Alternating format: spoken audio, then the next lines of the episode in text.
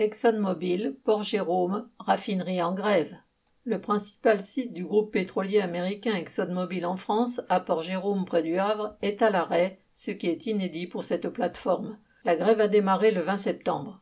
Dans la raffinerie de Gravenchon, qui emploie 1900 salariés, 4000 à 5000 en incluant la sous-traitance, les travailleurs ont pris comme une provocation la proposition de la direction d'augmenter les salaires de 4%, moins que l'inflation, et d'accorder une prime de 3 000 euros, soit la moitié du plafond évoqué par Macron pour cette prime. Cela alors qu'ExxonMobil a annoncé avoir réalisé au cours du premier semestre 23 milliards de dollars de bénéfices, soit autant que sur toute l'année 2021.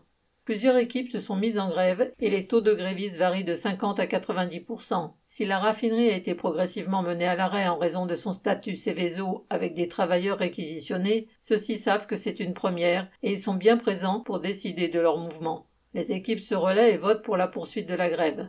Ainsi, samedi 24, 80 grévistes d'une seule équipe ont reconduit l'action.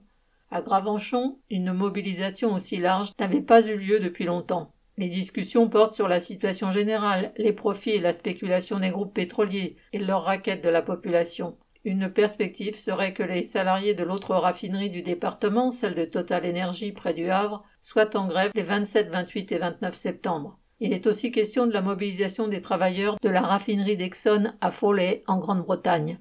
Surtout, les grévistes ont appris à agir ensemble. Vendredi 23 septembre, environ 70 d'entre eux ont pris à partie des directeurs du site et ont constaté que ceux-ci ne voulaient rien entendre et leur mentaient. Cela alimente la colère et renforce la mobilisation. Lundi 26, 350 salariés ont voté la poursuite du mouvement. Correspondant Hello.